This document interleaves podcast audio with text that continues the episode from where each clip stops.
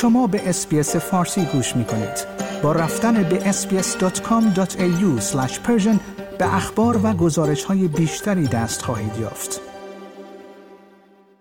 آرمیتا عباسی دختر 21 ساله و از شرکت کنندگان اعتراضات سراسری ایران که در مهر ماه بازداشت شده بود دیروز آزاد شد. حمید عباسی پدر آرمیتا عباسی صبح امروز در یک استوری اینستاگرامی از آزادی دخترش خبر داد. او همچنین پس از آن یک ویدیو از دخترش منتشر کرد. خانم عباسی 26 مهر ماه در کرج دستگیر شد و بعد گزارش شد که او به بیمارستانی در این شهر منتقل شده است.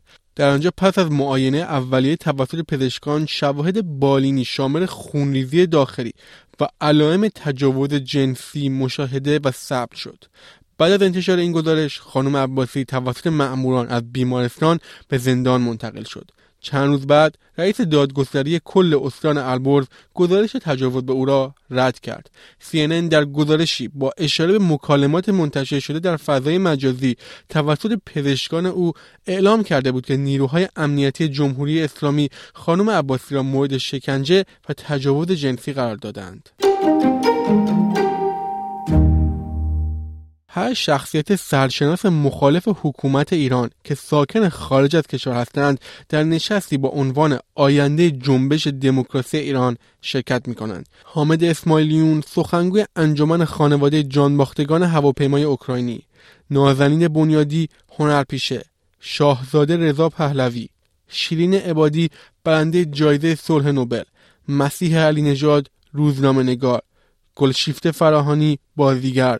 علی کریمی بازیکن سابق تیم ملی فوتبال ایران و عبدالله محتدی دبیر کل حزب کومله کردستان ایران از شرکت کنندگان هستند. این نشست روز جمعه 21 بهمن در مؤسسه زنان صلح و امنیت دانشگاه جورج تاون در شهر واشنگتن دی سی آمریکا برگزار می شود این اولین باری است که این هشت چهره مخالف جمهوری اسلامی دور هم جمع می شوند. آنها همچنین در فضای مجازی خود با هشتگ همبستگی این خبر را به اشتراک گذاشتند. قبلتر هم در ابتدای سال 2023 میلادی برخی از این افراد با انتشار توییتی مشترک بر همبستگی ایرانیان تأکید کرده بودند. فرهاد میسمی پزشک و زندانی سیاسی که تصاویر تکان دهنده او به خاطر اعتصاب غذا در روزهای قبلی منتشر شده بود درخواستها برای پایان اعتصاب غذا را رد کرد. زیا نبوی زندانی سیاسی سابق در حساب توییتری خود نوشت که آقای میسمی از زندان با او تماس گرفته و در واکنش به درخواستها برای پایان اعتصاب غذا ضمن تشکر از همه گفته قول می‌دهم در امتداد کنش با تمام توان مراقب سلامتی هم باشم. آقای میسمی همچنین درخواست کرده است تا کنش ها در جهت مطالباتش باشد و به این فکر شود که چگونه می‌توان در راه تحقق آن قدم مؤثری برداشت. او در تاریخ 9 مرداد 1397 به علت مخالفاتش با حجاب اجباری بازداشت و به زندان اوین منتقل شد. صدها فعال سیاسی از جمله 380 فعال زن از آقای میسمی خواسته بودند تا به اعتصاب غذای خود پایان بدهد. همچنین نیلوفر حامدی روزنامه‌نگار بازداشت شده در زندان قرچک هم از آقای میسمی خواسته مشابهی داشت. خواهر برنارد فلن زندانی ایرلندی فرانسوی در ایران از وخامت حال او خبر داده است. آقای فلن یک ماه پیش شروع به اعتصاب غذا کرده بود اما به درخواست خانوادهش از این کار دست کشیده است.